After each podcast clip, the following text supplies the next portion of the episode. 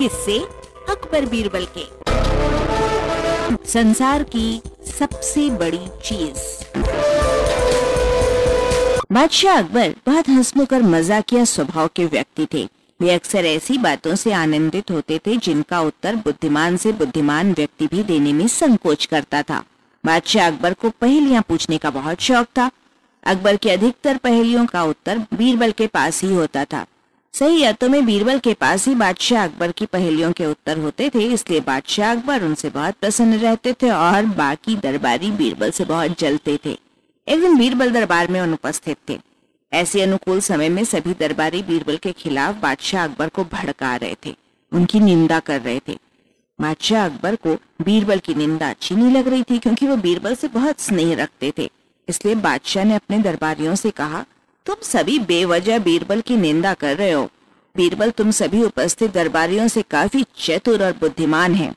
इस पर दरबारी बोले, जहाँ पना आप वास्तव में बीरबल को आवश्यकता से अधिक मान सम्मान देते हैं, हम लोगों से अधिक उन्हें स्नेह करते हैं। आपने एक हिंदू को बेमतलब सिर पर चढ़ा रखा है। सभा समाप्त होने से पहले बादशाह अकबर ने अपने उन चार दरबारियों से कहा, देखो, आज बीरबल तो उपस्थित है नहीं और मुझे अपने एक प्रश्न का उत्तर चाहिए। यदि तुम लोगों ने मेरे इस प्रश्न का गलत उत्तर दिया तो मैं तुम चारों को फांसी की सजा दे दूँगा। इतना सुनते ही वे चारों दरबारी घबरा गए। उनमें से एक दरबारी ने हिम्मत करके कहा, जी, प्रश्न बताइए, बादशाह सलामत।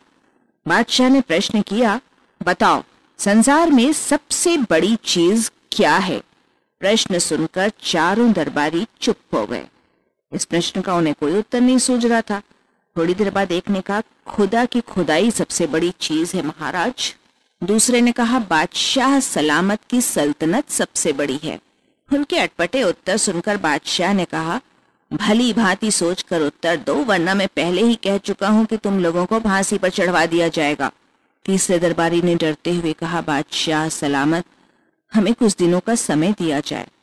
बादशाह बोले इसमें मुझे कोई एतराज़ नहीं है। मैं तुम लोगों को एक सप्ताह का समय देता हूँ। बादशाह का आदेश सुनकर वे चारों दरबारी दरबार से मुँह लटकाए बाहर निकल आए। फांसी के नाम पर उनके चेहरों पर हवाइयाँ उड़ रही थी। छह दिन बीत गए, लेकिन उन्हें कोई उत्तर नहीं सूझा।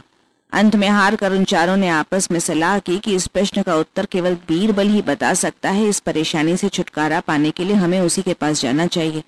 यह निश्चय करके वे चारों बीरबल के पास पहुँच गए। उन्होंने बीरबल को विस्तार से पूरी घटना बताई और हाथ जोड़कर उनसे प्रार्थना की कि वे उनके प्रश्न का उत्तर बता दें। बीरबल ने प्रश्न सुना और मुस्कुराते हुए कहा, मैं तुम्हारे प्रश्न का उत्तर दे दूँगा, लेकिन मेरी भी एक शर्त है। वे बोले, आप एक शर्त की बात करते हैं। हमें आपकी हज़ार शर्तें मंजूर हैं। बताइए बताइए, क्या शर्त है आपकी? बीरबल बोले तुम चारों अपने कंधे पर मेरी चारपाई रखकर दरबार तक ले चलोगे। इसके साथ ही तुम में से एक मेरा हुक्का पकड़ेगा, जिसे मैं पीता हुआ चलूँगा, और एक मेरे जूते लेकर चलेगा। अगर किसी और समय बीरबल उनको ये सब करने के लिए कहते तो शायद वे इस शर्त को कभी स्वीकार न करते। लेकिन अब जब उन्हें फांसी लगने का भय था तो वे तुरंत ही उनकी बात मानने को तैयार हो गए। उन्होंने वैसा ही किया जैसा बीरबल ने कहा था। वे चारों अपने कंधों पर बीरबल की चारपाई उठाए, उनका हुक्का और जूता लेकर दरबार की ओर चल दिए। बीरबल मज़े से हुक्का पीता हुआ चला जा रहा था। रास्ते में लोग आश्चर्य से इस अजीब दृश्य को देख रहे थे। उन्होंने जाकर बीरबल की चारपाई को दरबार के बीच रख दिया। बीरबल ने चारपाई से उतर कर कहा, बादशाह सलामत, आपको अपने प्रश्न का उत्तर मिल गया होगा कि संसार में सबसे बड़ी चीज़ है कर्ज। बादशाह अकबर बीरबल का ये उत्तर सुनकर मुस्कुरा पड़े। दरअसल, वे इन चारों दरबारियों को सबक सिखाना चाहते थे। वाचक स्वर संज्ञा टंडन अरबा की प्रस्तुति।